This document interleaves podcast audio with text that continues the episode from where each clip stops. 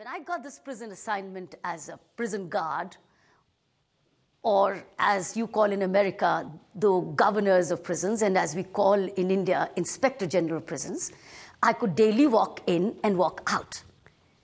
But the, before that, let me set that stage a little. What brought me to that prison assignment? We in Indian, India, in the Indian police service, were, were shift from policing to prisons as well.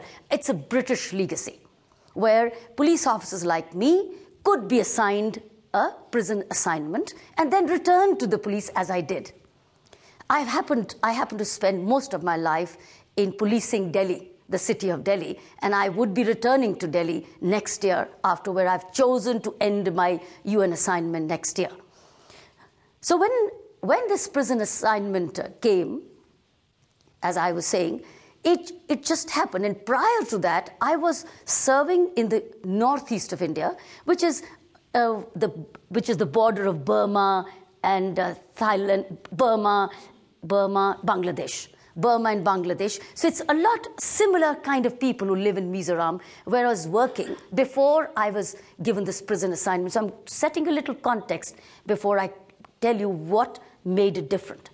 So I was for two and a half years in northeast of India, which in our professional terms is called hard area posting. Hard area posting is where you're very far away from the family, like I I happen to be in New York, though the family's back here with me for a short while. So it's hard and soft. But Mizoram was hard area posting for me. The connection, the air connections were very low. The medical services were very poor. So one couldn't bring one's family to, to unless one takes risks, and which I did suffer when I brought my father to Mizoram.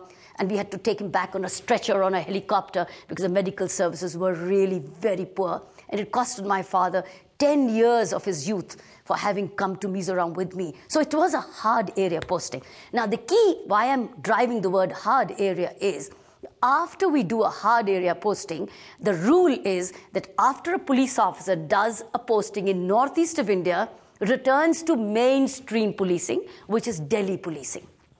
I did two and a half years of that hard area posting.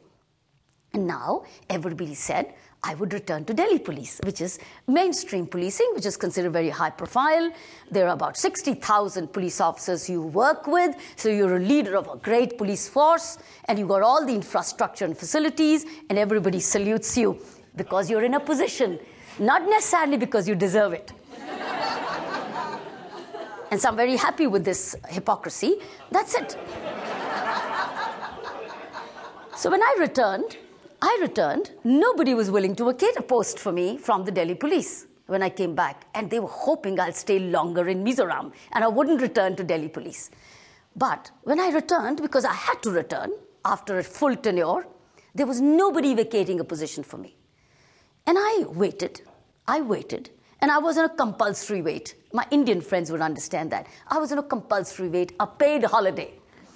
When it was a paid holiday, I treasured it. I treasured it. I said, This is something which never easily falls in your lap. These people are fools. They don't understand what they've given me. But they may be waiting. I'm not. So, what I started to do was, I walked, I relaxed, and I started to write. That was 1992 93. See, I'm taking you so many years back, but I'm going to bring you quickly back to 2004. So, 1992, I started to write because it became a very creative time for me. I'd done a doctorate before, and I was now oozing to write. But write what? Because of this compulsory wait, I, it, uh, it started to flow, and I started to look at the system as an outsider because they gave me time to step back.